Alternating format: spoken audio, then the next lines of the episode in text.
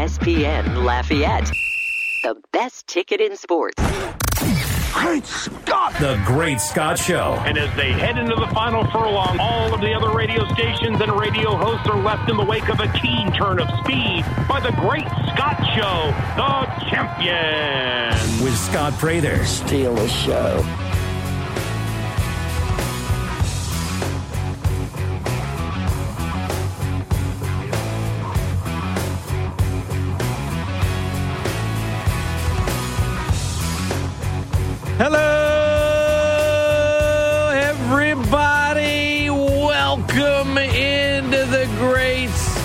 Show coming at you on a Wednesday. Not just any Wednesday. Tomorrow's Thanksgiving, y'all. How we feeling? Grateful, I hope. I, I am grateful for all of you who spend your mornings with me or maybe your afternoons, evening, if you're listening on demand after the fact. Whenever it is, if you're listening to me, if you're reading anything I post at espnlafayette.com, every one of you out there who supports the work we do here or the work I put out there, I mean it when I say thank you. I'm very grateful for all of you. Grateful I get to do this job. Grateful I get to have this show this morning. We got Luke Johnson coming on 715 my old compadre, my friend, formerly of the Beat in Lafayette, covering the Cajuns years ago, then went and covered LSU baseball in Baton Rouge, covered Southern football. He has been on the beat covering the Saints for several years now. Saints play tomorrow night against the Bills. Saints have been bit. Let's just not say bit. It's like if you went and spend the night, spent the night like in the bayou for the middle of July. Say you went on that show Naked and Afraid, right? And you went in the bayou and you tried to spend a night there, no bug spray, no nothing. You wouldn't just get bit. You would have mosquito bites all over you. The Saints, it's not like they've just been bit by the injury bug. They have been bitten all over. They have been bitten by the mosquito bugs as if they were on naked and afraid and had to spend a night there in the bayou overnight. If you were on that show, you'd be like, I'm out. I lose. I quit. I can't do it. Saints don't have that luxury. In fact, the Saints feel like they can keep winning. In fact, Sean Payton keeps saying, ah, but, you know, I don't want to talk about it. Appreciate the question, understand it, but no, we can't. It starts to seep in, starts to create doubt, starts to make guys not try as hard. Look at the Pelicans, how hard they were playing early in the season compared to how they're playing now. More on the Saints with Luke. Dr. Bryan Maggard, Director of Athletics for Louisiana, going to be in with me at 8 a.m. this morning. Got a number of things to talk to him about. Cajun basketball dropped a game last night at Marshall on the road, and I mean, you can't. You, you, it was. It wasn't good. It was bad. It was bad. You can't turn the ball over 30 times in a game. You can't. All right, I'm sorry. Technically, it was 28. Marshall protected the ball. And the Cajuns, I, I, I love. I like Kentrell Garnett. He plays hard. He's feisty. He's a walk on. He was four of four from beyond the arc. He shot well, but you know the depth at guard. Yeah. Disappointing to say the least. They'll be home though. They will play Jackson State Saturday morning. We'll have that game on our sibling station, News Talk 96.5 KPEL, because football pregame starts at one on our airwaves, and that would likely overlap with hoops. So if you're looking for basketball on Saturday, that is on KPEL only. But last night, college football playoff. Everyone's saying, "Oh my God." They still got a lot wrong. Cajun fans are upset. They feel like they should be ranked. There's only one one loss team not in the college football top 25. I hear you, Cajun fans, but let's be honest. Getting into the college football playoff in the back 20s, what is that honestly going to do? I, I understand you're upset. I'm not saying they shouldn't be, and, and the and the loss to Texas, as bad as Texas has been, is really holding them back. But what is it going to do? in the grand scheme of things, it doesn't matter. They're not going to leapfrog enough G5 teams. They're not going to do all that stuff. They're not getting into a select six. So, like, what, what? You could be mad and upset, and it's cool to put next to the name and say, "We ranked in the college football playoff." But it's not going to change anything about where this team is currently heading. And if they're heading in the right direction and continue to win this Saturday and a week after with a conference championship and then a bowl game, they'll be ranked high in the final polls, maybe the college football playoff poll, certainly in the AP and coaches poll, if they keep winning. But them not being ranked, I mean, it's it's it's, it's the committee. It's not a surprise. And in the end, the, the, the real focus is at the top. And at the top, Cincinnati, they're, hey, some would suggest they can control their own destiny. Eh, okay. I'm not I'm not willing to trust the college football committee right now, but okay, if you say so. Cincinnati is number four, the highest ranking for a group of five conference team in the history of the seven year college football playoff. They play East Carolina this Friday, and then they play Houston, who's good, in the AAC championship game. So, again, some are suggesting that Cincinnati, Cincinnati, the girls call me daddy, that Cincinnati is in. Well, you got to beat East Carolina, who's not bad. I think they're seven and four. And the game against Houston is not. Look, Houston. Houston's in the top twenty-five. Houston has won ten games in a row. They lost an opener to Texas Tech. Since then, they've beaten everybody in their path. Everybody. And they're playing UConn this Saturday, so they're not going to lose that. So that's what what Cincinnati has going for it is that they don't have to end the season playing Tulane and Temple. Having Houston at the very end of that schedule, that does help Cincinnati.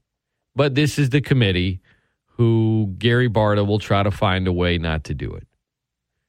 He said last night, hey, you know, Strength of schedule is always part of the conversation with Cincinnati, but they did really good against SMU. Yeah, they did. They routed them 48 to 14.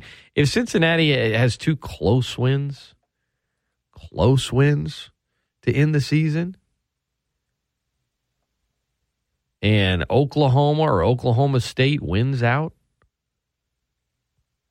and they're, eh, you know, eh, I will believe that the committee actually did did right by Cincinnati, if we reach a scenario where a group of five team, excuse me, where a power five team with only one loss is left out of the college football playoff in favor of an undefeated Cincinnati team. Like if OU or Oklahoma State wins out and they're talking, everyone's saying, "Oh yeah, their schedule's been bad." Yeah, but the back end of that schedule is a little more stacked, and it's all it, it's just a built-in excuse for the committee to say, "Well, you know, we looked at strength of schedule, and well, Cincinnati played Houston in the conference championship game, and really it was close game, and you look at what happened in the Big Twelve championship game, and blah blah blah." Don't get your hopes up yet. Don't eat the cheese yet. Now, look, if Oklahoma or Oklahoma State, one of them, one of them is going to be playing. One of them is going to have a loss. And then what happens after that? Right? What happens after that? because you got a Big 12 championship game on December 4th. And Oklahoma's got a path to the Big 12 championship game if they can win in Stillwater. One of those two teams could take that spot from Cincinnati. Now, if Georgia beats Alabama, yeah, maybe it's a little different. Again, Cincinnati, you would look at it and say, okay, well, you got Notre Dame creep, and they have one loss, but that loss is to Cincinnati. So there's no way the committee could talk themselves into that or talk everyone else into it. Oh, Ohio State leapfrog Alabama from three to two. Who cares? Again, these things don't matter. They'll settle themselves. What matters is that right now Cincinnati is four, and everybody's freaking out like they might actually do it. And they might, but I will I, I would not. I would not trust the college football playoff committee right now to put them in over a one loss group of five team. If Oklahoma State wins out, because Michigan and Ohio State have to play each other, so that'll settle that. Notre Dame's not going to leapfrog Cincinnati unless Cincinnati loses because Notre Dame's one loss was to Cincinnati by double digits. And all Notre Dame has left is a game against Stanford, who's three and eight and paying their coach over nine million dollars a year.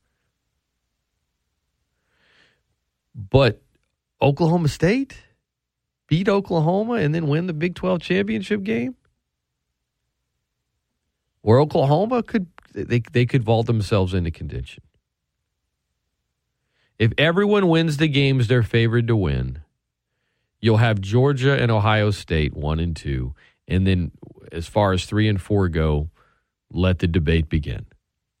But I would not trust the committee just because they currently have Cincinnati at four.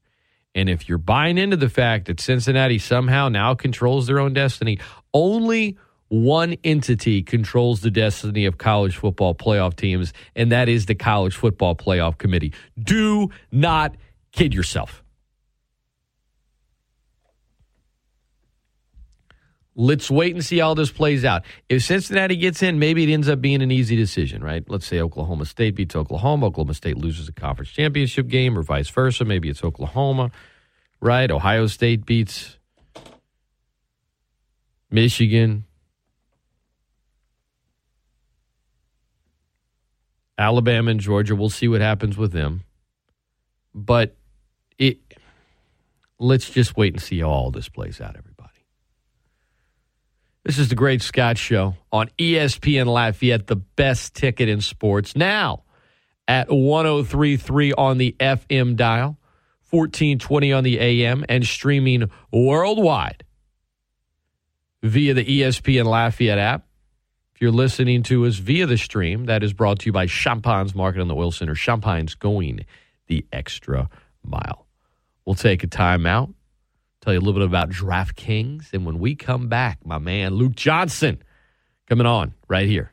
ESPN Lafayette, the best ticket in sports. What up, guys? I'm here to tell you about the DraftKings Sportsbook that's coming to Louisiana. I'm not talking about the fantasy aspect of DraftKings, which is awesome. I'm talking about the actual sports book because it won't be long until you can bet on all your favorite sports from the comfort of your own home. And to celebrate, DraftKings Sportsbook is giving customers $100 in free bets when you sign up before they go live. That's right. DraftKings Sportsbook giving 100 bucks in free bets just for signing up today. No deposit required. It's bringing their experience as a leader in daily fantasy sports to the sports betting world and have created one of America's top-rated sportsbook apps, DraftKings Sportsbook. In the meantime, while they're preparing to launch the DraftKings Sportsbook in Louisiana, you can play right now for huge cash prizes with the DraftKings Daily Fantasy Sports Contest. Download the DraftKings Sportsbook app now and use code 1420 when you sign up because when you do, $100 in free bets to use on mobile sports betting in Louisiana as soon as it hits. That's code 1420 to get $100 in free bets instantly only at DraftKings Sportsbook. Gambling problem? Call 1-877-770-STOP. Must be 21 or older. Louisiana only. Availability varies by parish. Eligibility restrictions apply. See DraftKings.com slash sportsbook for full terms and conditions. This is the one place where you can really let the referees know exactly how you feel. This is NFL, which stands for not for long when you make them calls. ESPN Lafayette, ESPNLafayette.com, and the ESPN Lafayette app. Hey, sports fans, this is Rich Eisen reminding you to catch The Rich Eisen Show every weekday from 12 to 3 on ESPN Lafayette. Now, back to more of The Great Scott Show with Scott Prather.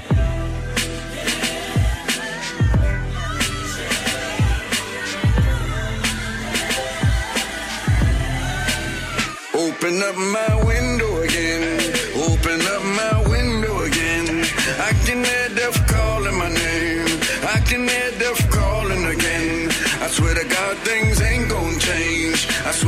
things ain't gonna change. I keep a revolver with your name. I keep a revolver with your name, just in case. Lay on my back watching the ceiling fan. I had a dream to touch a kilogram. Still at odds with the Irish mob. Rolls Royce down Malcolm X Boulevard. Lord, these really out here praying on me. Got the 40 on me and the stand on me. Snow White mink like I'm Dutch Schultz. Run the books and let me show you how the numbers look. You can't be lucky like you Luciano. The kilos coming like they new pianos. The fat boy got the big body. Coast to coast, I could shoot product. Open up my window again. Open up my window again. I can hear death calling my name. All right, welcome back into the Great Scott Show, the Great Sports Callers Open Think Tank. I am Scott Prather. It is ESPN Lafayette, the best ticketed sports.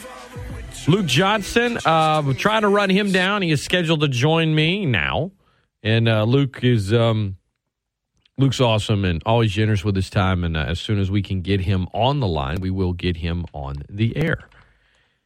But in the meantime, if you want to be a part of the show, we'll go ahead and open up phone lines for you until we do. 269 1077 is the number to call 337 269 1077. You can email me as well, Scott at uh, ESPN1420.com. Next week, that'll be Scott at ESPNLafayette.com. Happy Thanksgiving, everybody. You know, we get the Saints on Thanksgiving tomorrow. Um, I'm gonna I'm gonna be at the game, and and you know they're gonna honor Drew Brees. He'll probably lead the Who Dat chant. He'll call the game, all that. And the Saints have been on Thanksgiving a little bit in the last several years. You know, they've played the Falcons on Thanksgiving night a couple of times, and now they get the Bills, an unfamiliar opponent, on a short week. Saints played Dallas on Thanksgiving once back in 2010 and beat the Cowboys. Dallas would have won, but Roy Williams decided to try to play hero. Malcolm Jenkins stripped him, and then Brees went right down the field and threw to Lance Moore. The Saints, when you look at when they've played on Thanksgiving, they've won. But let's be real. When you think of NFL football on Thanksgiving, you don't think about the Saints because they played a few times on Thanksgiving in the last decade. And prior to that, they never played on Thanksgiving. It's the Cowboys and the Lions that play every year on Thanksgiving, not against one another, but against other teams. So if you want to watch some football on Thanksgiving before the Saints game, you get the the Bears and the Lions. Led by Andy Dalton and some some jabroni named Tim Boyle for the for the Lions. That's what you get. Yeah. That's what you get in that one. Have fun with that, guys. Three and seven versus 0 and nine. If you can actually sort of schedule your meal on Thanksgiving, maybe schedule it during that game. You ain't gonna miss anything. I remember a game in 04. The Cowboys played the Bears, and I think the the the, the Bears quarterbacks were Jonathan Quinn and Craig Krenzel. And the Cowboys quarterbacks were Drew Henson and Vinny Testaverde. Maybe the worst NFL game ever played, and in front of the entire country. I think after the game, everybody was talking about what they were thankful for, and they were just thankful that that game ended. Three of the four quarterbacks that played in that game never threw another NFL pass again. Facts. That happened. All right, I think we got him on the line now. My man Luke Johnson is with us. Good morning, Luke. What's happening, my friend? Happy Thanksgiving. Good morning, Scott. Happy Thanksgiving. I apologize for that. I had my phone on Do Not Disturb. It's all good, man. I um my mine's mine's on that quite a bit. I, well, it is sometimes if I'm like trying to sleep. A lot of times I just have it set up where if it's if it's not a number I recognize, it, it just goes straight to my voicemail. So I don't know. yeah. I, I try. I try to keep it on Do Not Disturb overnight, just because uh, I get so many Twitter alerts on my phone. Um, oh, you got Twitter alerts. Way up. too much. Yeah. Yeah, yeah, yeah. That's that's dangerous, man. All I know is when they made like all those Terminator movies and movies about like robots taking over in the future, I never thought it would be it would actually play out where the robots taking over would be robocalls that just hit up our cell phones 24/7 with now with text messages and oh click here to claim your prize and I, that that's really what's driving us insane that's what's going to end the world of the or the the robocalls and texts I'll tell you what's driving me insane is Ian Rapoport and Adam Schefter. That's that's what's driving me insane. uh, but no, Sky, Skynet's already in our uh, already in our Apple watches, man. It's it's, it's too late. It's too We already late let them in. I just I just watched it. I just watched a video the other day. It was uh, you know the the if it's like Boston Robotics or something like that. That Yeah. the people make those scary looking robots that and they run like dogs and stuff Uh huh. like that. Uh huh. Those always freak me out when I see them. Always. I just saw a video the other day. These people like there's two people in the video. One shooting it with a gun, and the other one's Yeah. cracking it with a whip. With a whip. Things coming at him. I'm like, what are you?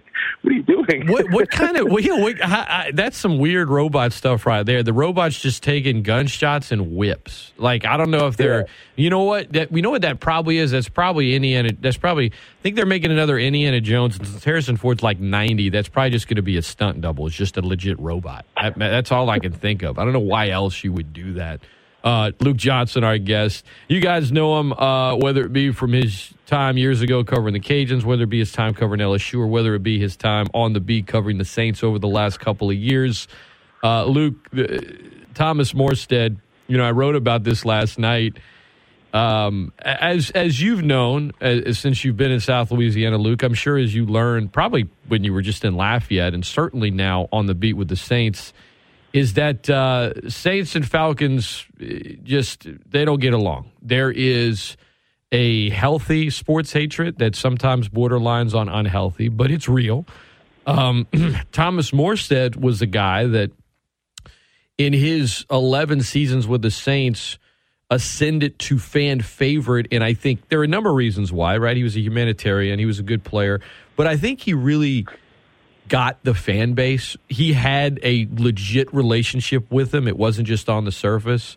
And so when he when he signed with the Falcons yesterday, when he wrote, I acknowledge that this will pain many of my biggest supporters. All I can say is my love for New Orleans is as strong as ever.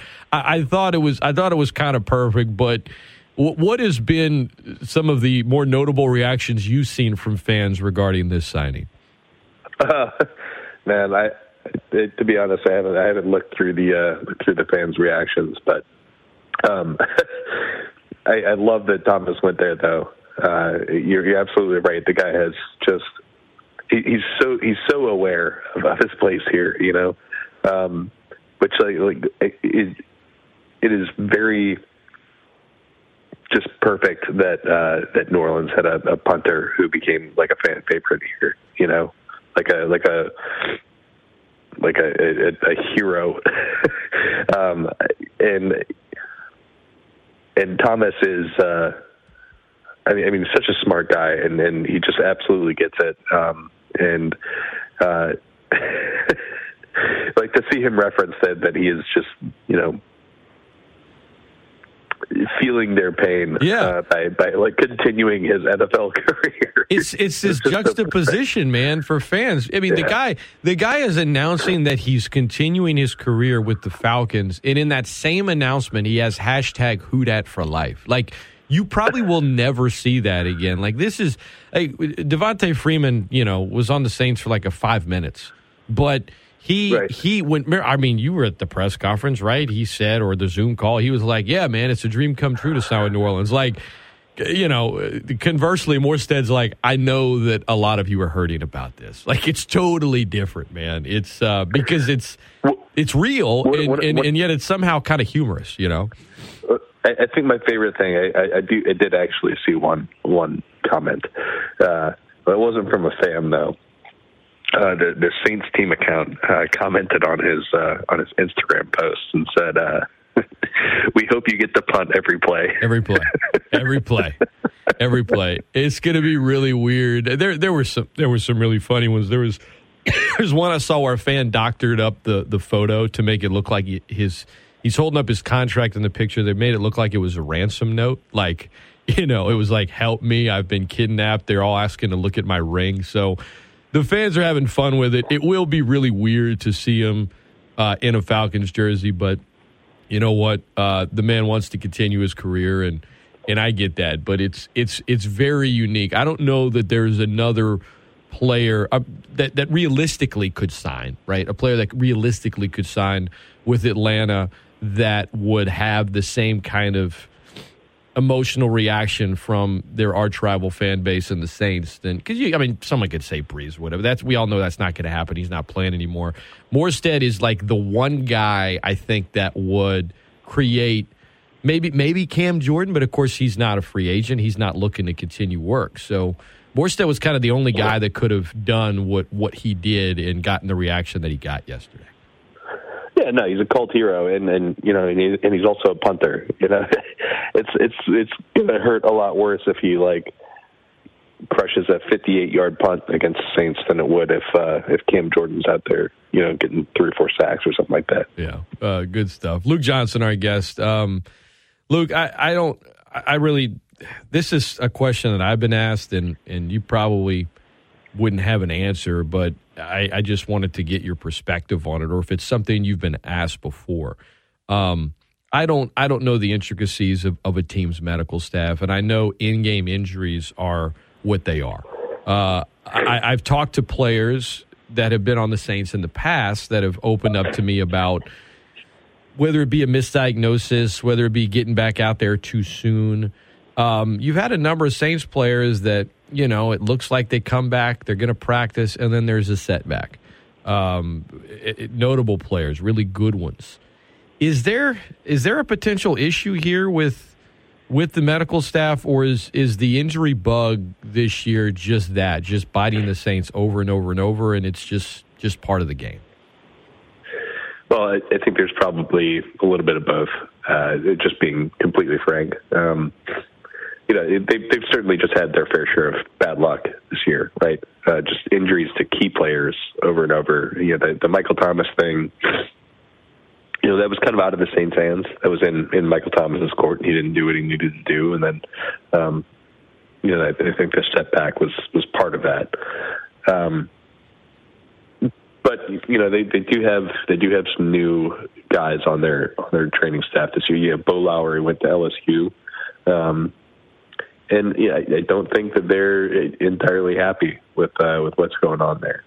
Um, so you know, without getting into like too much of the details, I I, I don't know like exactly uh, like like any exact concrete examples of of guys being misdiagnosed or anything like that. Sure. But um, I, I do I do know that um, that this is not this is not something that. Um, so what's the best way to put this, Scott? I, I don't think this is something that they feel was. Uh, was handled the best way this year. Like I, I don't think they've had this huge this this rash of injuries that that you know I, I think was going to happen regardless. I, I don't think it's been handled the best way. Gotcha. Um, and you know, I, I I think there's a possibility there's a change at, at some some level in their staff in the off season. Yeah, I think I think that's I'm going to be paying close attention to that. You know, it might be just one of those off season notes that that kind of comes and goes, but I think if it happens, it's it's very notable this year um, because they are they're beat up. I mean, yeah, it's a short week and they've got a lot of players on IR. They added two more yesterday, and their injury report for guys on the active roster is almost five times as long as Buffalo's. Uh, again, I some some people say, oh, well, it's you know injuries, it's just excuse, blah blah blah blah blah.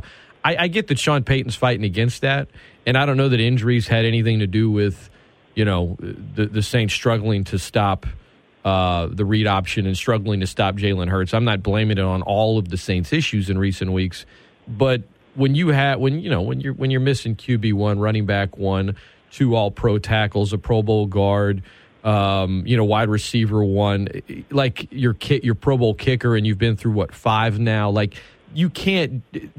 Every team deals with injuries, but it's not like it's this blank, you know, this this thing. Oh, everyone deals with it, so you just got to roll. Like, eh, not all injuries are created yeah. equal, Luke. You know what I mean? Yeah, yeah, and we're not just talking about like, you know, RB one and wide receiver one. Uh, we're talking about um, one of the best players in the NFL, bar none, right. and Alvin Kamara. Uh, what like the most important player to their uh, to what they try to do uh, as a team, and then um, you know, a guy who two years ago was the NFL's Offensive Player of the Year, and every time he's ever been healthy, he's caught like 120 balls a year. like, yeah, we're we're not we're not just talking about like scrubs that they're missing, or even just like average NFL starters. Like these guys are superstars. Um, or in the case of Jameis Winston, they're starting quarterback. You know, and there's I, there's just. I was telling somebody this yesterday. Like every single person who plays in the NFL is r- really, really good at football. Like they're one of the best players in the world. And there is a huge gap between those guys and the elite players. You know, like like Trevor Siemian is one of the 50 best quarterbacks in the entire world. Uh, Trevor Siemian, there's no comparison between him and Aaron Rodgers, right? No, none, none. And he's and he's and he's one of the best quarterbacks in the entire world. It's just when when you start you start taking out truly elite players, and I think they they're right now uh, at least offensively missing four elite players um, with the two tackles and, and Kamara and and, uh, and Michael Thomas. I, I mean, it's it's impossible. It's impossible to make that up. I, and it doesn't matter how how good your scheme is, and it doesn't matter, uh, you know, how good your backups are. Those those players are are foundational cornerstone players, and uh, and if you start taking multiples out of there, especially on one side of the ball, at multiple levels, it's just it's it's really it, it's impossible. It, there's the fact that they're five and five right now is I, just a miracle. you know, I don't I don't know how they won some of those early games. yeah, without some of these players. And then it, the, the Tennessee and Atlanta game was right there for the taking. Um, I say for the taking. I mean, yeah, they- you could argue they should be they, they should be better. but uh, you know, last week was just they they got they got beat. Um, and and you, Sean Payton is so guarded with the injury questions, not because he doesn't understand why you guys are asking them, because he just doesn't want any kind of excuse to creep in. And you're talking about the backups. Another thing I said about the Saints coming into this season is after the offseason that they had, I, I thought that they went from being a team with some of the most depth in the NFL to some of the least. And then this year, more than the last four years, you've had to rely on depth more than the previous four.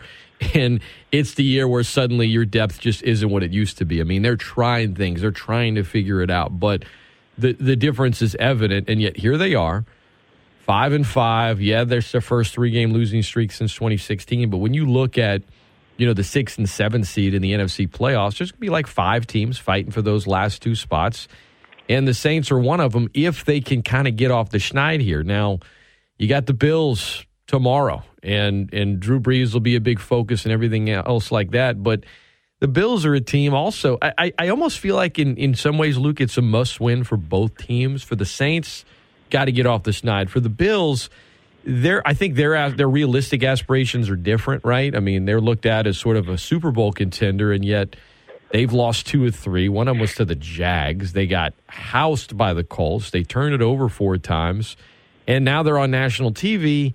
It's it's kind of like it's not like if the Bills lose, they're they're out of the playoff hunt. But I think the doubt starts to creep in as to whether or not they're actual contenders. And so when you kind of put the measuring stick for each of these teams and what would be considered a, a very successful season for them, I look at this game tomorrow night in a lot of ways as a must win for both sides. Yeah, it absolutely is. I, so you know, I was I was looking back at it. Uh, you know, the Saints I think have only lost four consecutive games. Uh, I think three times under Payton. I think it was fifteen oh seven. That might have been it actually. Might have been tw- well, yeah, that's true because in 2012 he wasn't the head coach. Yeah. Right, right. So, um, I was looking back at the last ten years of just NFL football. It's a little bit different this year with the 17 game regular season, and uh, you know, last year they expanded the playoff field to seven teams. Um, but in the last 10 seasons, there have been uh, 135 teams um, that have lost four straight games, and some of those teams lost it like had multiple streaks of four four games, uh, four losses. Um, eight of those 135 teams made the playoffs. Um, never more than one in a season. Um, so you know. I, I mean, it's not necessarily causality, right? Like a four-game losing streak doesn't mean like you're automatically booted from the playoffs. It just usually means you're a bad team. Um, but but uh, you know, when when you're when you're putting together those long streaks, um, it makes it it, it obviously makes it harder, right? It makes it harder to put together the type of record that, that gets you into the playoffs. And uh, and usually those teams that lose a bunch of that lose four games are, are one and done teams in the playoffs. They're they're wild cards, or they're um, you know, they're a, like a Panthers team that won the the division with a seven and nine record or something like that. So. They they want to try to avoid that. And obviously, they got the Cowboys next week, and that's that's you know another challenging game. I mean, you could see this being a five game losing streak, and if they're five and seven, um, after being five and two, uh, yeah, the the the window for them to to get into the playoffs with some good teams still ahead of them on the schedule are, is is it doesn't look very good. Um, and then you know, I think you're absolutely right about Buffalo. Uh, Buffalo was also five and two. Um, and you know, that's a that's a team that I think had Super Bowl aspirations coming into the year. Josh Allen was a MVP candidate. Um, his first seven games, he had 21 touchdowns and four turnovers, uh, like 21 total touchdowns. Um, I, I mean, he's he was off to an awesome start, and then he started playing poorly, and the rest of the team has with him. Um, he has more turnovers and touchdowns the last three games. Um, so I, I think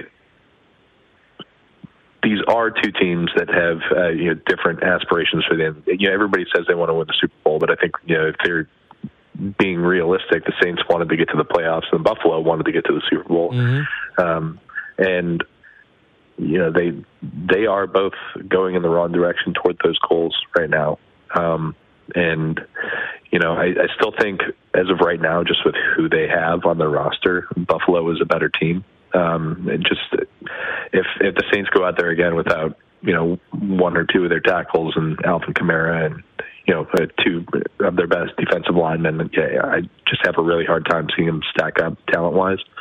Um, but if Buffalo doesn't win this game, they've got some serious serious problems. You know, I, I think.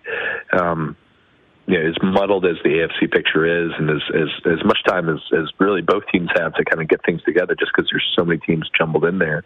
Um, you know, I, I think if you're not winning this game, um, you know, you're you're basically just starting the starting the clock for for a, a disappointing end of the season. Um, yeah in my opinion. it's it's a big one, and uh, the challenge is plentiful for the Saints. With a win, you give yourself breathing room. Even if you lose to Dallas, you look at the stretch run. You got some divisional opponents like Atlanta and Carolina. You got Miami and the Jets in there. You, you got winnable games. Even as beat up as you are, it doesn't mean you're going to. But you know, games that aren't going to be as lopsided. It's a uh, and then just with the injuries and it being a short week it, it's weird. It's hard to predict how this thing is going to shake out tomorrow. Um, and I, I, obviously, if you know the Bills turn it over four times, then the Saints can win. You know, I mean, look what happened. What what the Colts did to them last week, but they protect the ball. It's it's going to be awfully hard for the Saints to get the win. Luke Johnson, our guest, ESPN Lafayette. This is the Great Scott Show. I'm Scott Prather. Luke, let me ask you about Taysom Hill. Uh, two part question. One, I, I, I talked about it yesterday. Um, there's certain things that that people believe on the internet or maybe even pre-internet, right? Like Phil Collins in the air tonight. It was a song about watching someone drown. No, he said it was wasn't about that at all. You know, Richard Gere. I'm not going to go there. You know, Rod Stewart. But there are these things that, that that sort of take on like urban legend. And Taysom Hill's last contract kind of did that. And I don't know if this new one will too. Uh, I look at it as you know the relieving cap for next year. They keep him at the same cost because I don't think he's ever going to be the full time quarterback. But uh, what can you tell us about this Taysom Hill contract, this latest one? Uh, is it going to just turn into another, you know, in the air tonight sort of urban legend? And the follow up is: Is Taysom going to play quarterback at some point here down the stretch if he gets healthy, or is if Siemian's healthy, is he just going to continue to to be the starter? Two very interesting questions. Uh, so, first of all, I'm, I'm never going to, to claim to uh, to pretend to understand or know how football fans are going to react to something. um, because it, it, just continue, it continues to baffle me uh, what what gets people riled up and, and what doesn't. Um, but the the fact of the matter is, Taysom Hill is like uh, one of the most polarizing players I've ever encountered Um, people love him, people hate him, people despise him, people don't understand him. Um, and, and there's very few people who are just like, yeah, he's an okay player. Um, everybody has just like an, an incredibly hot take about him, Uh-huh. um, and it, and you know, it really just ramps up the discourse when the Saints do something like, "Hey, we're going to sign this guy to a a funny money four year, 140 million dollar extension," um, and uh, and already the salary cap is a very hard thing to understand, and and there are a lot of people who just really, really don't understand it because I, you know, cause, because they don't have to, because normal teams don't operate like this, right? But everybody down here is like, oh yeah, of course, like that money's just going to void, and it's not real money. You know, everybody, everybody in New Orleans is just like, you know, they're they're like in Stockholm syndrome with Khai Harley and Mickey Loomis uh, running the salary cap. And They're like, of course, this is this is the way it works. This is just you know, don't you guys understand that they have like geniuses running this thing to make it look like something that it's not? It's smoke and mirrors. Don't you get it? And everybody's like, four years, 140 million. Um, so it, it was actually really interesting. I think it was uh, Dan Graziano um, put out a uh, like a tweet thread about this, and you guys should check it out if if if you you know like learning some of these details. Um, basically, so so the the four year, 140 million quote unquote extension that that he signed this March was essentially the, the whole thing was going to void, and they set it up with the idea that they were going to assign him to uh, an extension before he hit free agency, um, because the the extension that he signed was was uh, going to automatically void prior to the 2022 season. Um, so there's a rule in the CBA that says you know you cannot sign you cannot sign an, an extension like two extensions in the same year if the second one is going to pay you more money. So the reason they put it at thirty-five million dollars a year or whatever the, the annual figure was was because they they wanted to have the ability to sign him to an extension in the season without going over uh, the the dollar figure of the the funny money deal, if that makes sense. Like like they restructured the, the Yeah, deal yeah. and made it automatically void, so they could get some immediate cap relief. Uh huh. Right? They they added the the void years to push money down in, in the, in the, into the future, and then they were like, okay, well, we're probably going to sign you to another extension. We're definitely not going to pay you thirty-five million dollars a year or more. Uh, but if you're the starting quarterback, like you know, you're like maybe we'll sign you to a twenty-five million dollar deal, you know, or something like that, twenty-five million dollars a year. Like if if you're the starting quarterback and you're playing well. So it, it was just it was it was all it was was like a smart accounting thing, uh, and now you know people uh, maybe they'll they'll look at it and say oh, you're paying Taysom Hill ninety-five million dollars a year, but you know, I, I mean, they're only going to be paying them, they're not, not ninety-five million dollars, ninety-five over four, but you're only going to be paying them that if he's if he's your starting quarterback, so you have the ultimate control over it. The only thing I'm, I'm like, uh, I'm, I'm curious as to how it's going to work is how how the deal's structured, um, because you know if they're if they're like tied up against the salary cap, they go like, hey, sorry, Taysom, like uh, we can only pay you ten million dollars this year. We're gonna have to have somebody else play quarterback. It's that's it's really interesting. Yeah, if it if it Um, comes down to where like they run out of QBs and suddenly it's like, well, if we put them in for the rest of this game, we might have to. Oh, no, we're we're gonna go over the cap. What do we do here? Uh, yeah, I, I don't I don't know that they'll ever get to that place, but it's something they're gonna have to bear in mind. And to your point, Luke, looking at Graziano's explanation of it all, it, it seems like this is this extension, and he puts it in quotes, was basically in the works last year when they signed that, you know, or or whenever he signed that other deal, right? And and you can't rework a contract within one calendar year of its signing. So once the calendar year pass, because you can't raise the the current year cap number, so that's why the you know thirty five million was so obscenely high and. Now they wait till after a calendar year, and boom, the latest extension goes in, and they spread it out. And anyway, it's look, it's one of those things that the common fan of of whether it be a Saints fan or another team is never going to really, I think, fully understand. And let's be honest, most of them on social media don't really want to understand. They just want to yell and make fun of the Saints, or they want to be a Saints fan and yell at everyone and say, You have no idea what you're talking about. And then they just yell at everyone into a void, and nothing ever actually gets done. And then, you know, as far as Taysom Hill, the player goes, I mean, I, I'm with you. Polarizing is a great word to describe it. I, I think he's the best athlete on the team.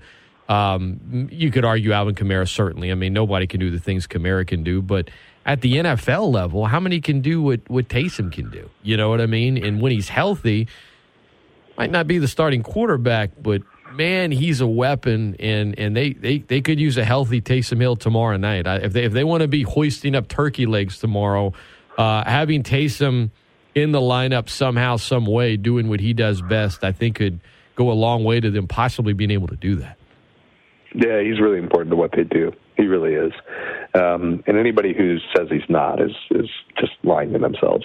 Um, yeah, may, maybe he's not like a, yeah, maybe he's not a starting quarterback in the NFL, right? I still I still think personally that that he would probably be a, a better option for them than than Trevor. I've, I've, I've said that since the beginning. A lot of people gave me grief for that. Um, but there's just like a they have they have no weapons, right? And and I don't think as as much as I, I love Taysom as a football player, I don't think t- having Taysom Hill on the outside uh, as a slot receiver or whatever is like going to get the job done. Um, and all of a sudden give you explosive weapons in the passing game.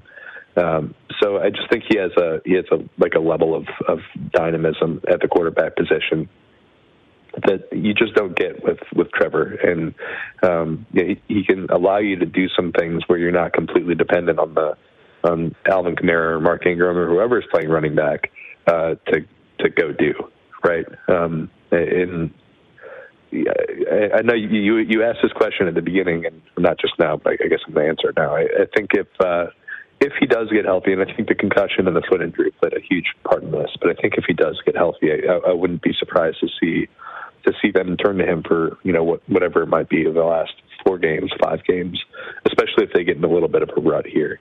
Uh, if Siemian can't pull him out. Um, so that's kind of where we'll leave that. ESPN Lafayette, Luke Johnson has been our guest. Um, final Saints question for you, Luke. What's your gut telling you right now? Is this team are they going to sneak into the playoffs? Which which if they do, I think it's it's an amazing accomplishment based on uh, what they had coming into the season, and certainly the way the season has played out to this point. Or are they likely going to continue a skid and, and, just be on the outside looking in? Uh, my gut's telling me no. I I just I'm I'm having a really hard time seeing them win either of these next two games, which is a shame because they're at home. like they finally get to play some home games. Um, but uh, you know, I think they're going to have a lot of guys out again tomorrow. Um, we'll get a, obviously a better idea today when the injury report comes out. Maybe they've been just hiding guys yeah. to to give them at least another day of rest yeah. before the game. Um, but I, I'd have a I'd have a hard time if if they're missing Alvin Kamara, Mark Ingram, uh, Ryan Ramczyk again. Um, it's really hard for me to see him to, to find a path to win that game unless you're just forcing five interceptions I mean, on Josh Allen. Three new um, linemen starting, backup tight ends starting, you know, backup yeah, receivers, I mean, third string running backs that are coming off of IR, third string quarterback. Like, you're going to have to turn it over and do something good on special teams, which you know, Saints special teams has been great, Luke, with one major exception, that being the kicking uh, of field goals and yeah, PATs. The one, the one that so. results in points. Yeah, hey, that's, really? that's the one you that's one you need, right? Um, so uh, yeah, I, I, mean, just I, I, think they could they could be five and seven after these next two weeks. And there's some winnable games in front of them, uh, and they could still they could still you know, they could conceivably rip off a, a five game win streak or, or, or go four and one and, and and go nine and eight and get some help, you know. Um, but it's it's just they're going to probably have a, a, real tough road ahead of them after these next two weeks. Right. Uh, if they can just win one of these games, I think they, they have a much better chance. But uh, as of right now, I'm saying no. All right, Luke Johnson. All right, we're we're going to put the Saints to rest for now. Uh, follow Luke on Twitter if you're not already. I'm sure most of you are, but it's at by Luke Johnson, by Luke Johnson. Check out all his stuff on the beat covering the Saints for the uh, Times Picayune, New Orleans Advocate, NOLA.com. You can get a lot more of his great stuff there. Um, re- quick, quick, quick television question: Do you do you guys watch Yellowstone? I have not started Yellowstone yet. No. Okay. All right. Well, we're- we're gonna we're gonna pass on that then and go to something that I know is near and dear to your heart. Uh, uh, hashtag Luke eats. Right. I mean, you've been doing it for years. Tomorrow, I know you're working tomorrow night, but I also know you're gonna you're gonna have some Thanksgiving food. So, what what's the ideal Thanksgiving plate for Luke Johnson?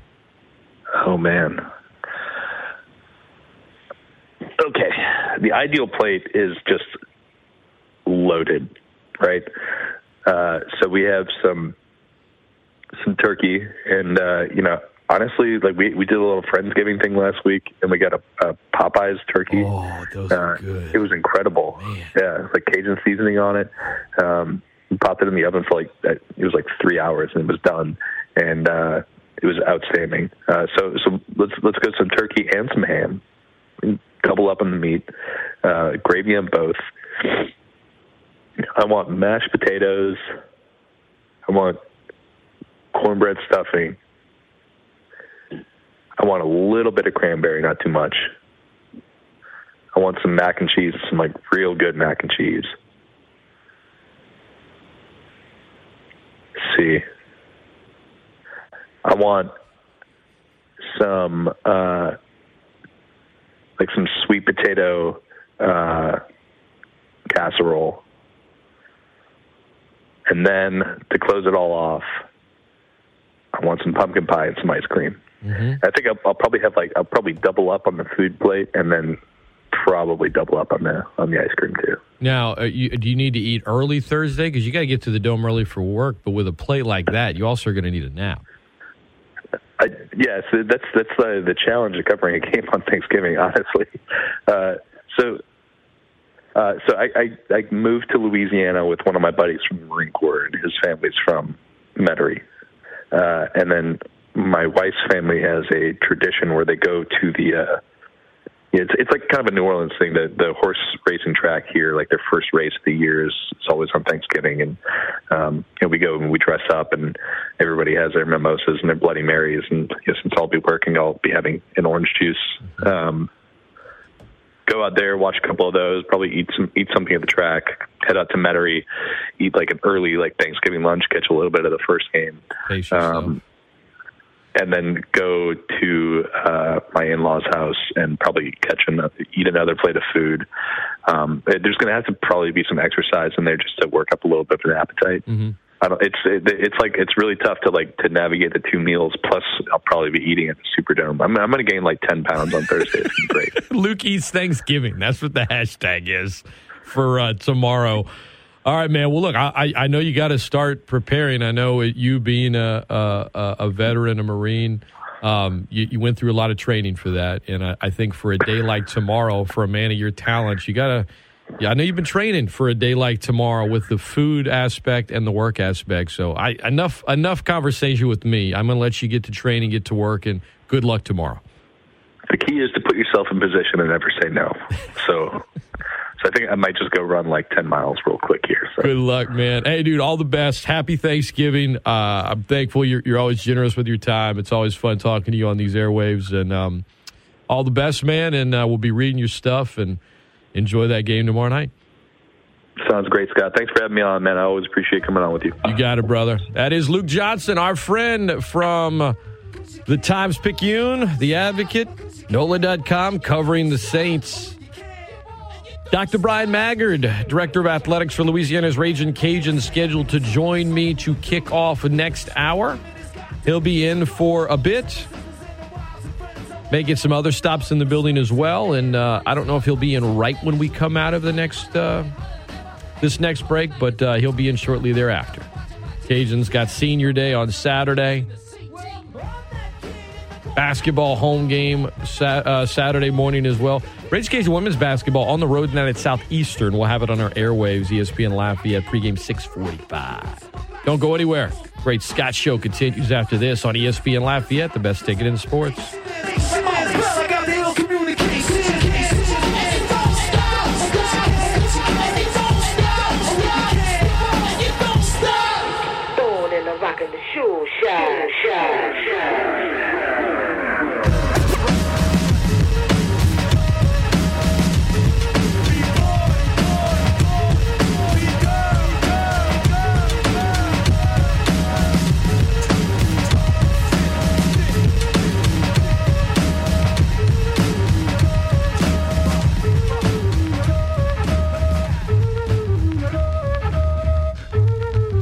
What up, guys? I'm here to tell you about the DraftKings Sportsbook that's coming to Louisiana. I'm not talking about the fantasy aspect of DraftKings, which is awesome. I'm talking about the actual sportsbook because it won't be long until you can bet on all your favorite sports from the comfort of your own home. And to celebrate, DraftKings Sportsbook is giving customers $100 in free bets when you sign up before they go live. That's right. DraftKings Sportsbook giving 100 bucks in free bets just for signing up today. No deposit required. It's bringing their experience as a leader in daily fantasy sports to the sports betting world and have created one of America's top-rated sportsbook apps, DraftKings Sportsbook. In the meantime, while they're preparing to launch the DraftKings Sportsbook in Louisiana, you can play right now for huge cash prizes with the DraftKings Daily Fantasy Sports Contest. Download the DraftKings Sportsbook app now and use code 1420 when you sign up because when you do, $100 in free bets to use on mobile sports betting in Louisiana as soon as it hits. That's code 1420 to get $100 in free bets instantly only at DraftKings Sportsbook. Gambling problem? Call 1-877-770-STOP. Must be 21 or older. Louisiana only. Availability varies by parish. Eligibility restrictions apply. See DraftKings.com slash sportsbook for full terms and conditions.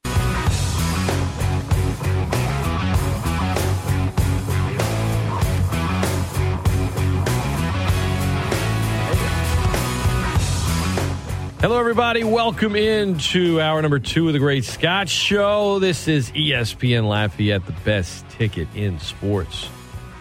We got Rage the Cage women's hoops for you tonight. We got men's hoops. Most of the season, whenever there starts being overlaps, you can catch men on uh, KPEL FM only. Whenever they don't overlap, there's simulcast. Of course, football simulcast here and on Hot. A lot of Cajun sports. And here to talk to us about some Rage Cajun sports is the director of athletics, intercollegiate director of, president of. Uh, the, the actual title is some. It's hit or miss. Some days it escapes me. President of his own planet. How's that? Dr. Bryan Maggard, owner of his own planet, uh, is our guest right now. Good morning, man. Happy Thanksgiving. Good morning. Happy Thanksgiving. Happy Hump Day. It's Wednesday. We're midway through the week. So, what did you have any like Thanksgiving traditions growing up?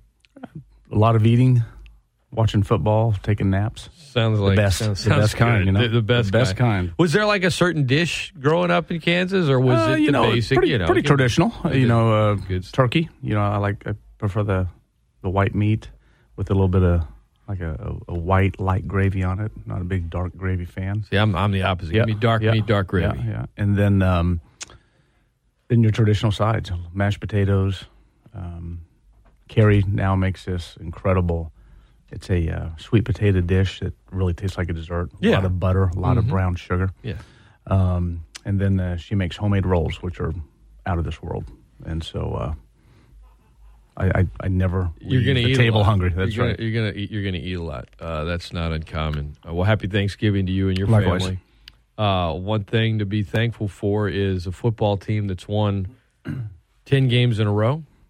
Uh, I know that some fans are disappointed they're not in the college football playoff rankings. In my opinion, you know they might be later, they may not, but right. it, it's finishing the human polls and, Yeah. and go from there. That's right. Just you know, That's right. it- it's not like it's going to.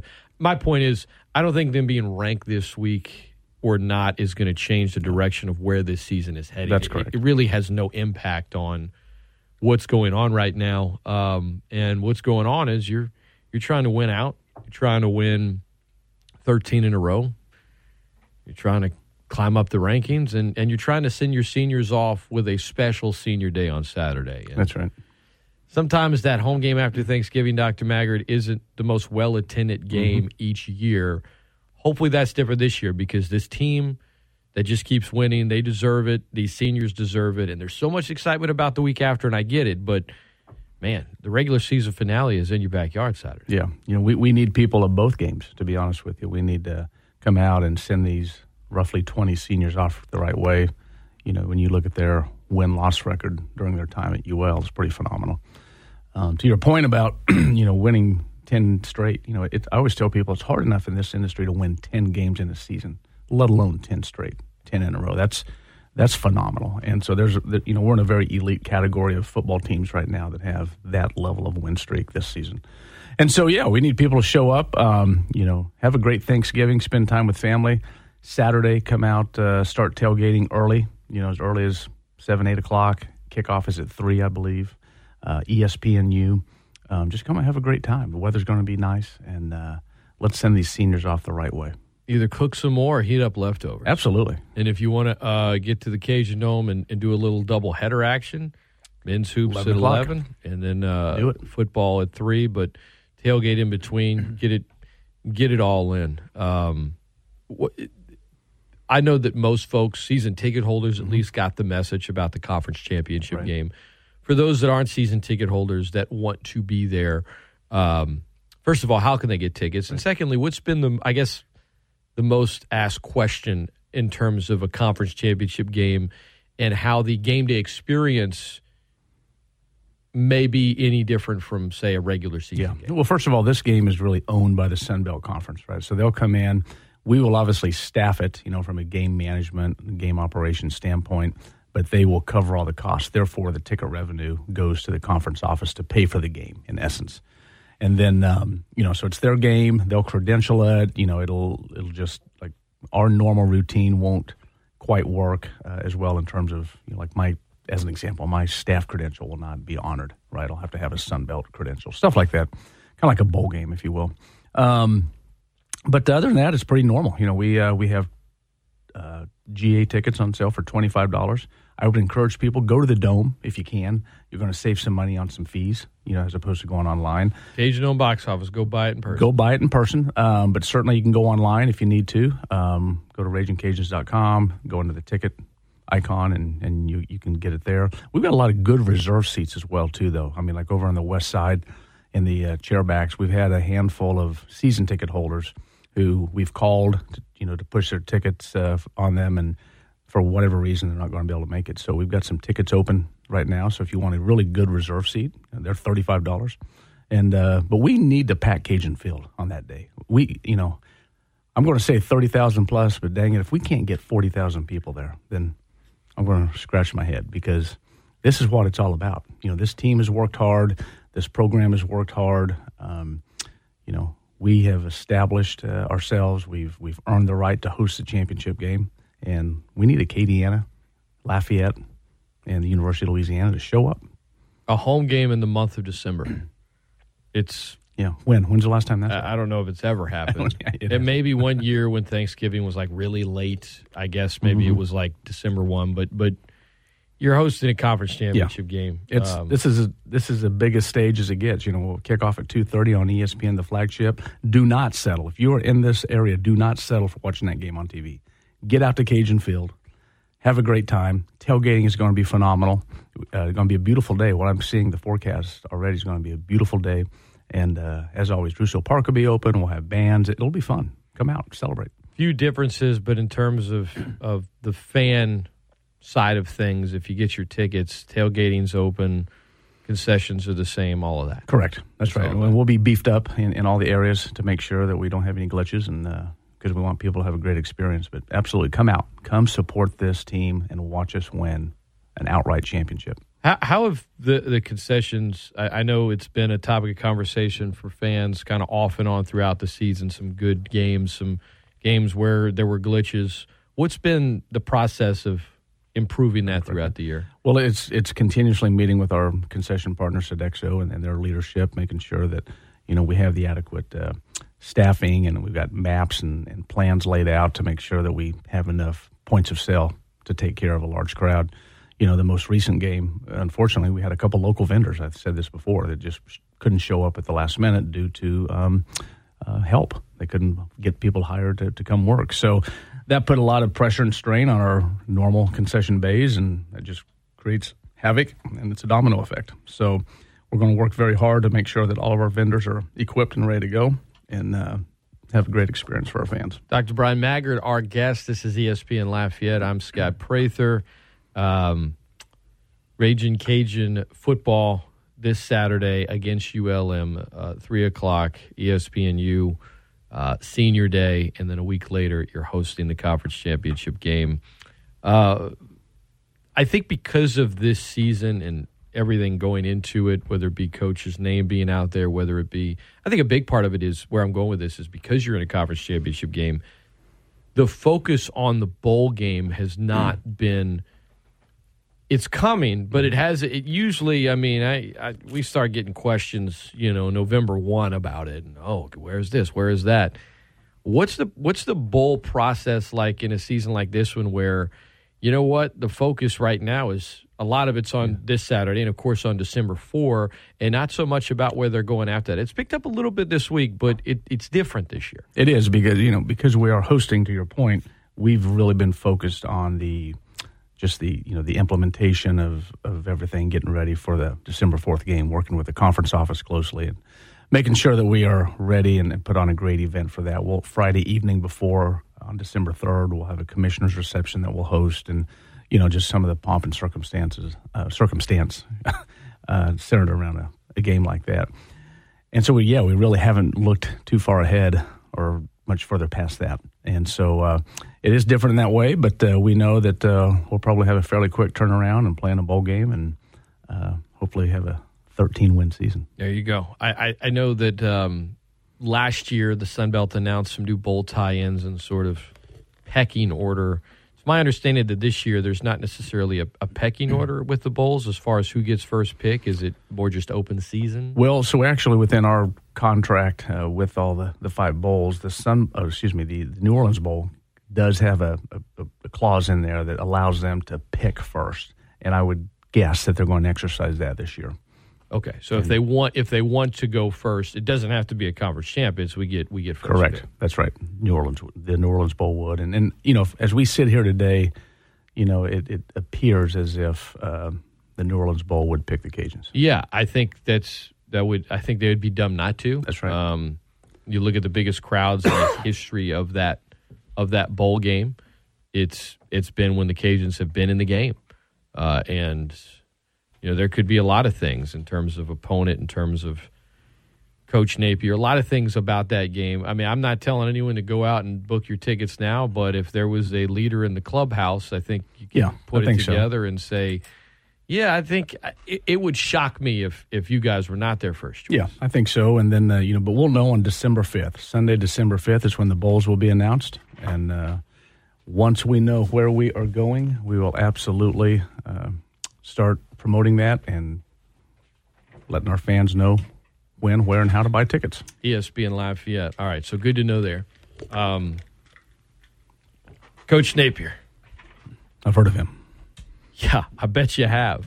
Uh, I, I, I said this with uh, Jay Walker yesterday. Um, I've had these conversations with you the last two years around this time about his name being out there and schools being interested. It does feel a little different this year, um, and that's just my opinion for various reasons.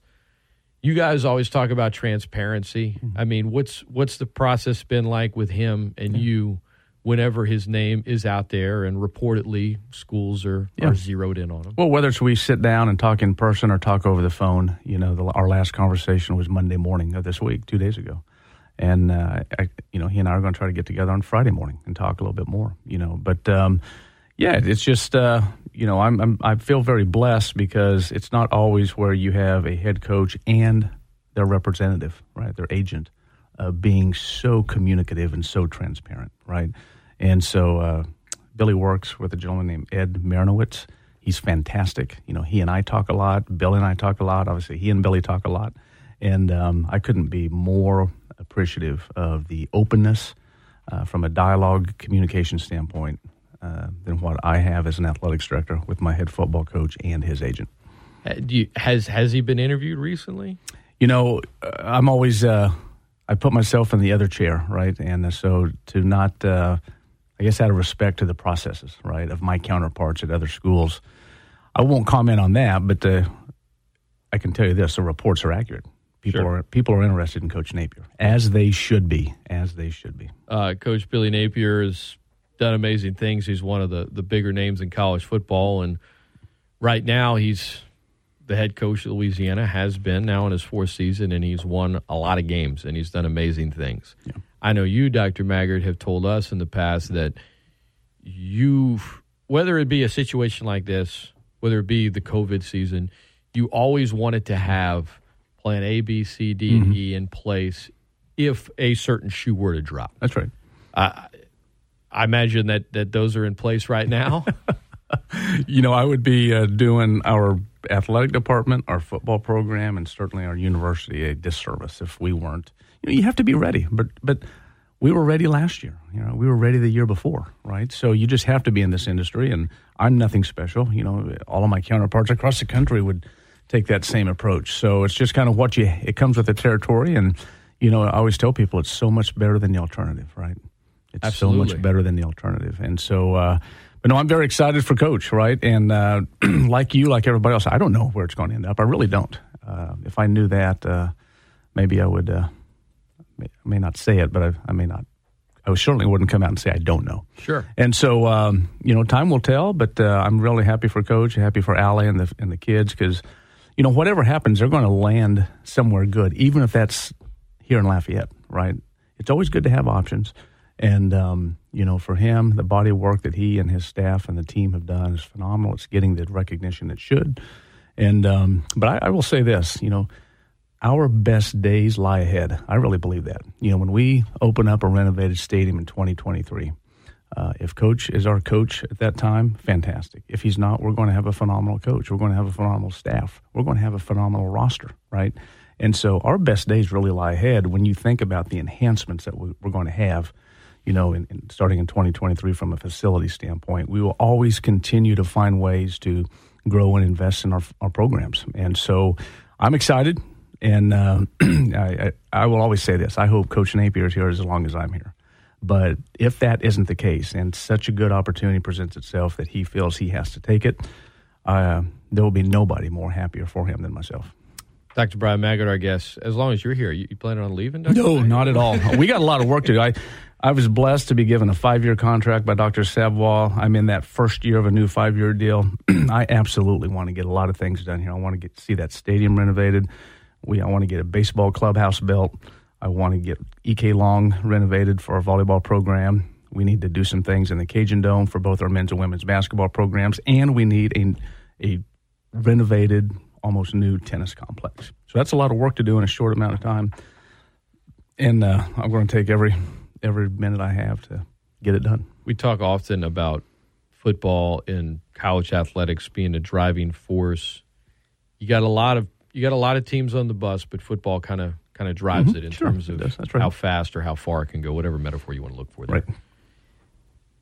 You hear it a lot, and as an AD, I'm sure you see it. Could you offer, I guess, some specificity in regards to what the success of football the last few years has done, like what it actually Mm-hmm. Yeah. like looks like? You know what I mean? Yeah, well, I think from a initially, it, what it has done, it has elevated the profile, really, of the University of Louisiana as a whole. Not just our football program, but it certainly has our football program. It certainly has our athletic department. It has elevated the brand of Louisiana, right?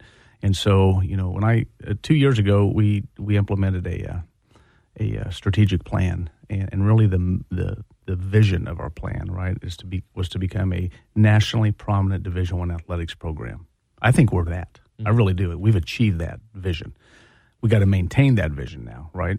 but um, so I think first and foremost, it has elevated the profile.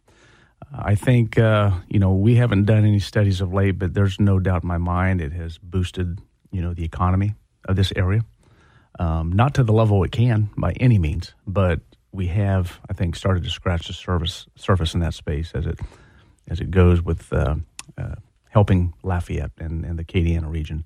But um, and also, you know, we know that our uh, admission applications are up, right? So a year ago, now this isn't by no means is this just sports related, right? We got a lot of, helps, though. We got a lot of people out there working very hard, you know, to try to to recruit students uh, to come to UL. But the last figure I got, I think, you know, that going into the COVID year, which is different, it was a different animal. We were maybe somewhere around fifteen hundred applicants. We're we're well over four thousand right now for this next year, and so yeah, I think uh, again it, it just elevates the profile. people want to be associated with winning. You don't have to be a sports fan, but if you know that you know there's a university out there and they're getting a lot of positive publicity on the athletic side, I think it helps. You're going to rep it. I think it helps. You're going to rep it. Dr. Bryan Maggard, our guest, ESPN Lafayette. I'm Scott Prather. Uh, circling back to Louisiana versus ULM this Saturday. It's senior day, three o'clock kickoff at Cajun Field. A week later, two thirty Cajun Field Sunbelt Conference Championship game against App State. Um, how can folks, if they don't already have tickets, how can they get tickets to both of these games, and, and Right. what are some of the slight differences? Well, I'll, again, I'll, I'll just go back to you know if you can get over to the Cajun Dome, right? Buy them there.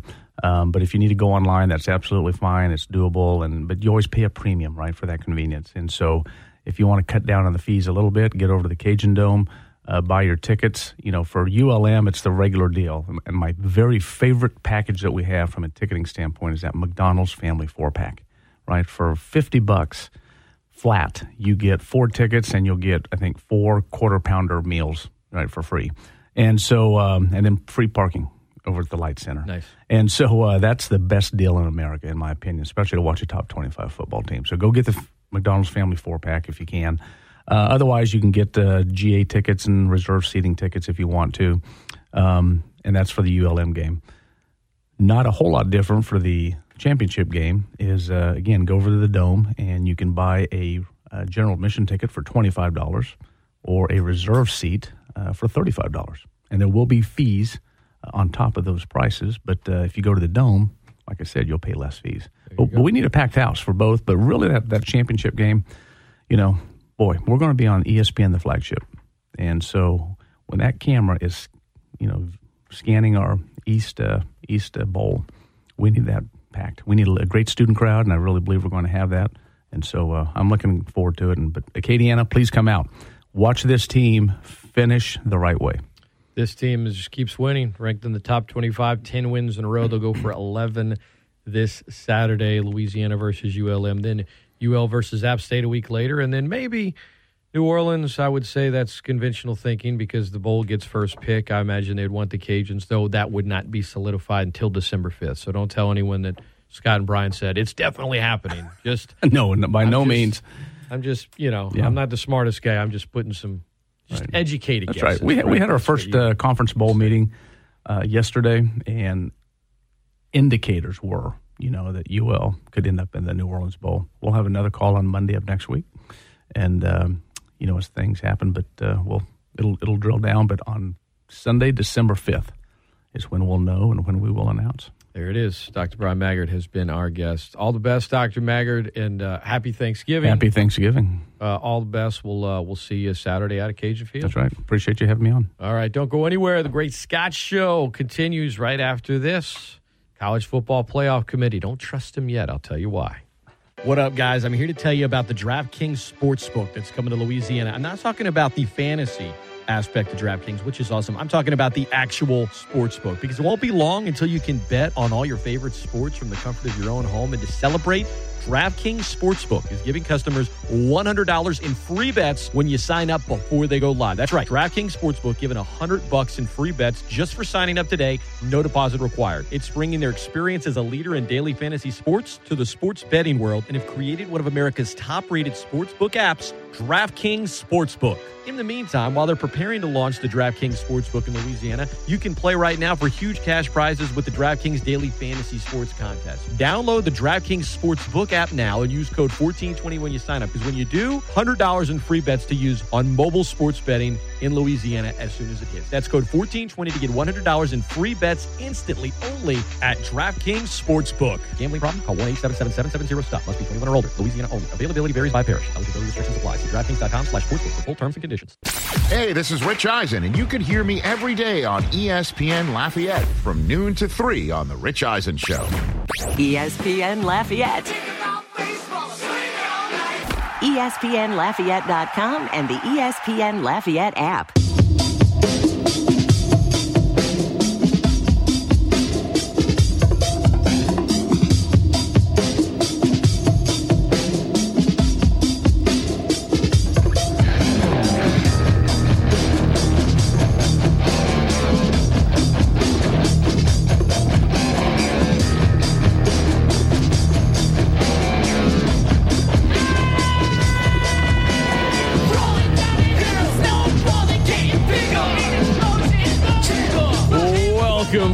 Into the Great Scott Show. It's ESPN Lafayette. That was a um,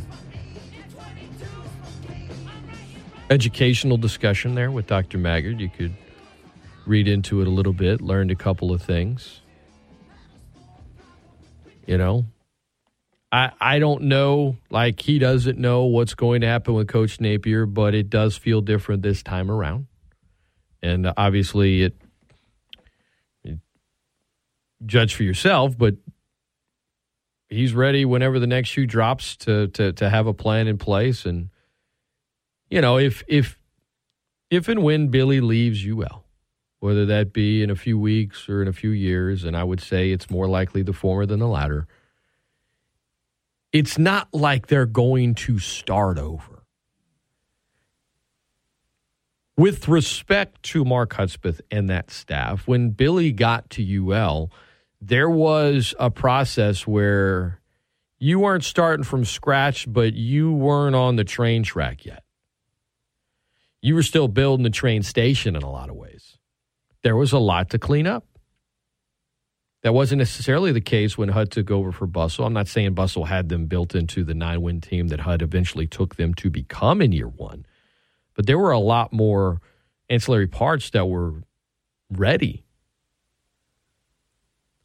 And so it's not like you're leaving and it's like, well, we got to got to kind of get this train on the track first. No, the train is on the track. The train is rolling. Whatever the next step is, whoever the next hire would be, whenever it may be, it's not like it's, oh, well, God, culture's off the track. Got to redo this whole thing. No, man, it's just about keeping the train rolling forward. That's it. It is in a much different place than it was just four years ago, four and a half years ago. Facts. Right? ESPN Lafayette. I'm Scott Prather. Phone lines are open 269 1077, 269 1077. Glenn Guilbeau reporting that Coach Napier is one of three finalists for the LSU job, though they've zeroed in on Dave Aranda first. And who knows if, you know, Billy would take it or not. I know Florida has been interested for a little while, even before the Dan Mullen news came down. Virginia Tech's had interest. Right now, Coach Napier is interested in just winning Thursday and keeping this thing rolling as far as the 2021 season goes. But uh, interesting to note what Dr. Maggard said about working with Billy. I mean, I said, has he been interviewed? He said, look, out of respect for Billy, you know, he, I, I won't divulge all of those things. Um, but, you know, anytime I talk to him or his agent, it's, it's great, open, transparent discussions. And that's, that's how he left it. And I could tell you guys, in working in this industry, that's not always the case. Some agencies can be uh, Richards, and some, and maybe it's not the agency. Sometimes it's a coach that's like, you know, you tell an agent, "Get me out of here, get me there, get me this, get me that," and and and, Billy doesn't strike me necessarily as that. He sort of just kind of waits his time, lets things comes to him, and then makes educated decisions from there. As he told me on Monday, right? A lot of reflection, a lot of reflection, a lot of prayer, and as far as how this thing is being handled, it's unavoidable, but I think the situation's unavoidable. You got a coach that's a hot name, having a ton of success. It's going to happen. And yet, how it's being handled, I think it's being handled very well. I'll say that. I'll say that. Um, Levi Lewis was, you know, not part of Coach Napier's recruiting class, although he has developed into a very good quarterback. But a lot of the players, it's not so much just about players either. It's about the culture of an entire program and what he's been able to do.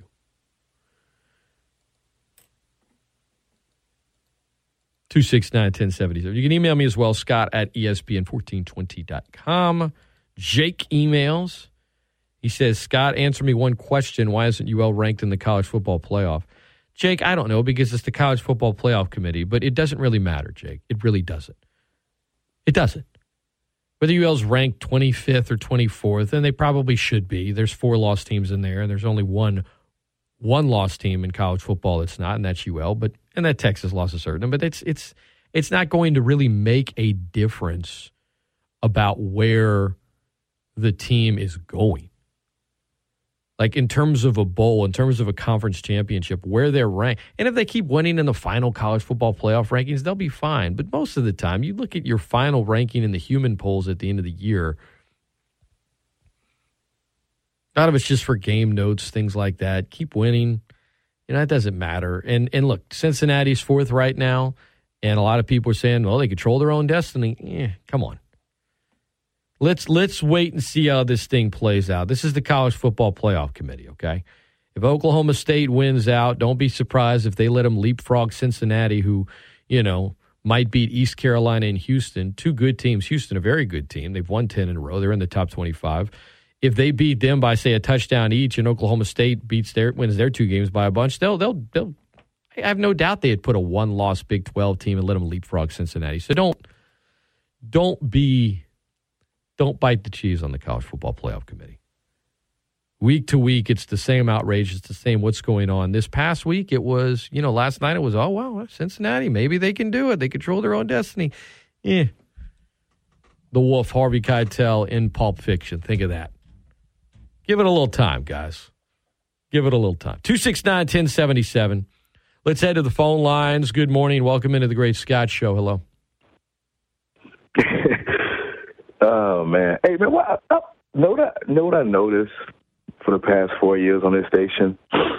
Um, to to big up someone, we have to put someone down, and then we, while we put that person down, we have to big up the person before, as if that person needs any type of retrospect or you know um, respect. And, and I have respect for uh, Bustle. I was actually at school when uh, Bustle was there, uh, attending this college.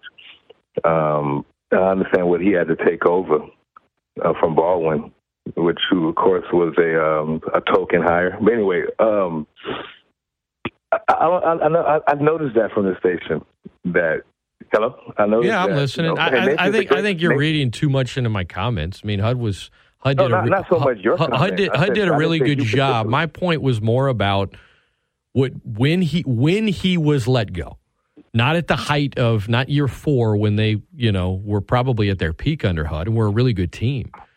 When he was let go, the program was in a very different place in terms of where it will be whenever whoever the next head coach is that replaces Billy Napier. Yeah, but we knew he wa- we knew he was a sitting duck that last year. I know they had some uh, some things that were going on with some players uh, outside the program. Of course, we. I'm talking about you know criminal stuff. Then of course the situation with the um, with the grades or something or whatever. There, there was there was a You know. lot. I mean, it's just my my point is there are a lot of folks that that are treating if you know when Napier gets hired by someone else like it's going to be this sort of reset, and it's not. I mean, look, don't get me wrong. You got to get the hire right. Well- you got to get the hire right, but it's not like the yeah, program is yeah. in the place that it was when when HUD was gone, or as you said, when when Baldwin was gone.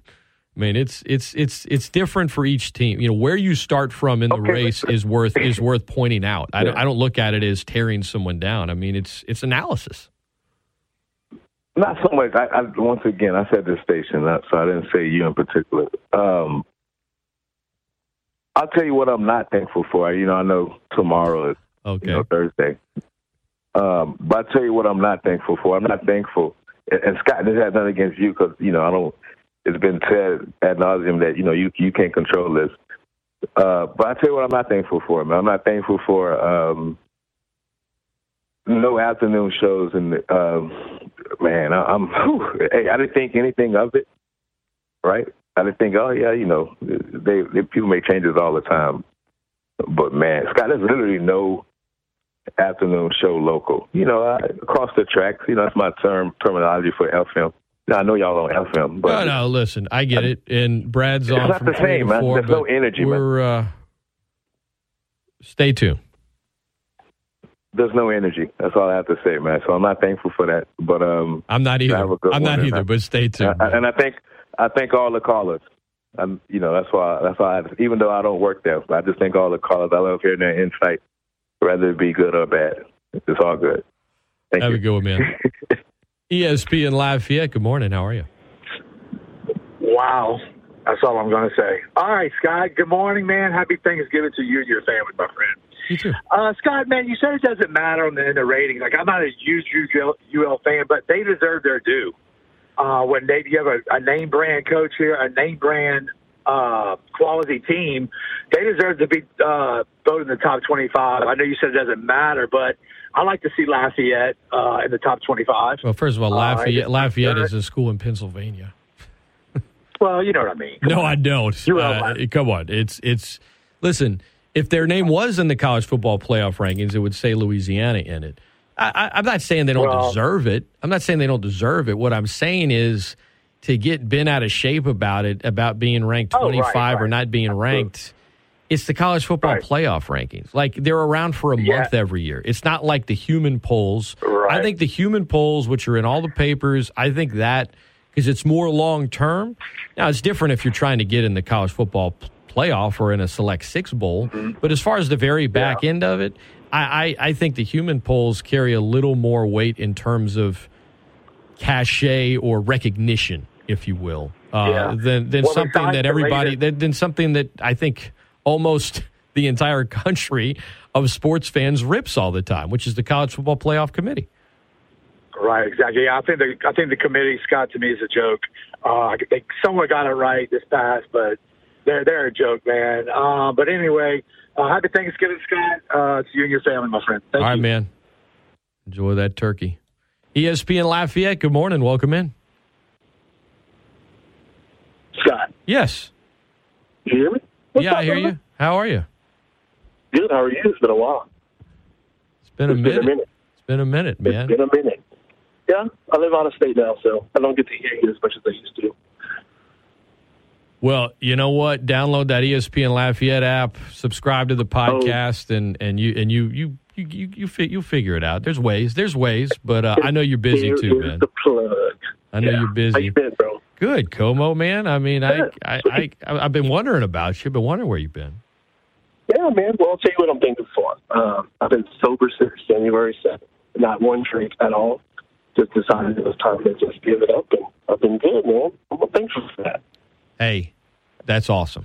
I mean it. That's awesome. Yes. Absolutely. I'm thankful for that for you as well. Keep it up, man. Yeah, I just want to wish you a happy Thanksgiving, brother. Como, it's great to hear your voice, man. Happy Thanksgiving. All right, Thanksgiving. That's great to hear. It's great to hear. I, I, I appreciate him sharing that. It's good stuff. All right, let's get back to the emails before we take a break. Mark emails. Scott, you keep saying the college football playoff committee didn't get it right. Cincinnati's in the top four. What am I missing? Uh, I well, you're missing a lot.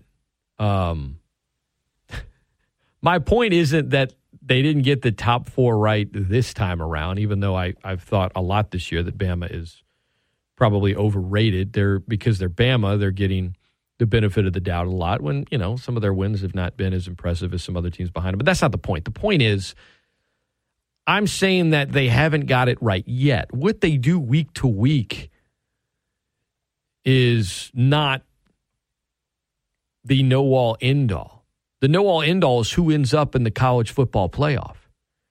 And if Cincinnati wins out, and let's say Oklahoma State wins out, and they win out and they win in convincing fashion, I'm not. I'm not banking on the college football playoff committee leaving Cincinnati in the top four and, and, and instead and putting Oklahoma State in there, which would be wrong.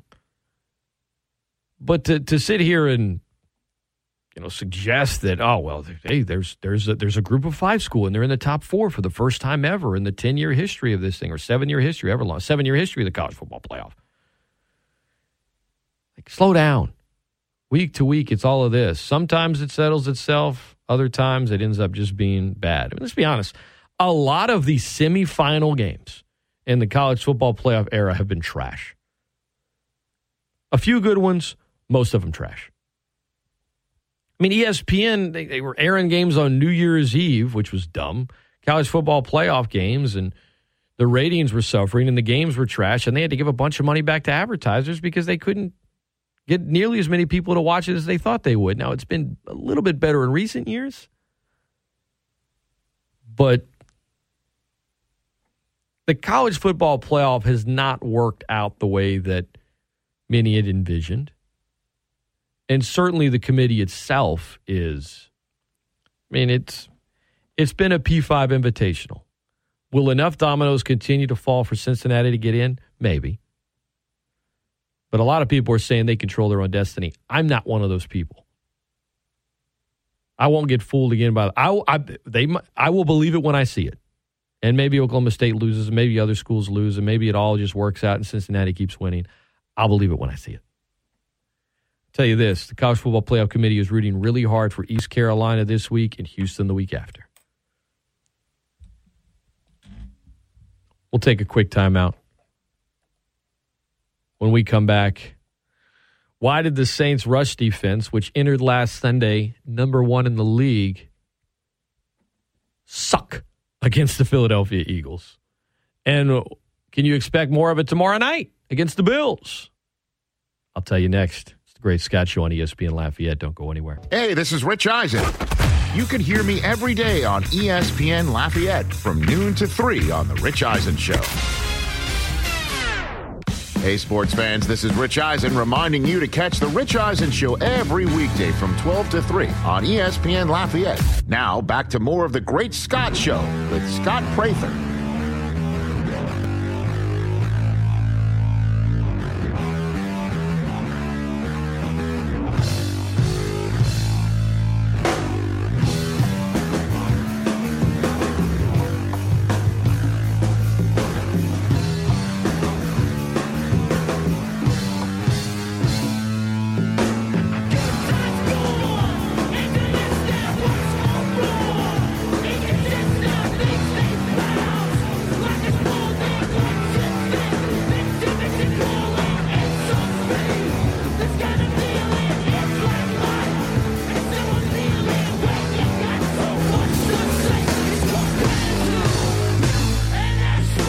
Gratitude. Be grateful, everybody. Happy Thanksgiving. No more great Scott shows this week. We'll uh, be off local programming for the Thanksgiving holiday. I will talk to you guys next Monday. Saints entered last Sunday number one in the league in rushing, but they've been struggling there recently. And the Eagles ran for 242 yards on 50 carries, and they struggled mightily with the read option. Jalen Hurts, he did his thing. That's two years in a row he's gotten them. Philly used motion a lot. They got linebackers for the Saints like Demario Davis and Kwon Alexander out of place. They double teamed David Onyemata a ton. And once the Eagles were up big, the Saints were trying to be more aggressive to create plays on defense. And as a result, they got gashed more.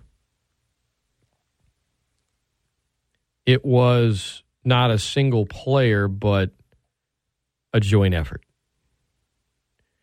Can they get back to what they do well defensively, which is stopping the run? Can they do that tomorrow night? Well, the reality is the Bills don't really have a good running back. Now, they've got a quarterback that can run in Josh Allen, but if you follow the Bills at all, they've been trying to run less with Josh out of fear. You know what? He's kind of the biggest straw that stirs this drink. We don't want to get him hurt he hasn't been running as much as of late, at least in terms of design runs, call runs, right? He had two runs against the Colts last week. Two. Matt Breida, Devin Singletary, I mean, they're all right. And they, they, they ran fine against any. The problem was they just turned it, you know, Bills turned it over a ton. I mean, Josh Allen threw a bunch of picks, fumbled the ball, and before you know it, it was just out of hand and they were trying to sling it all over. Slow down the run. You do that, then you try to win the turnover battle, try to have a game changing play on special teams. Maybe you got a shot, but let's be real. It's going to take a lot of help for the Saints to get a win tomorrow night on Thanksgiving. even with Buffalo struggling the way that they are. That's going to do it for me. Happy Thanksgiving, everybody. Have a great Thanksgiving. I'll talk to you guys next Monday.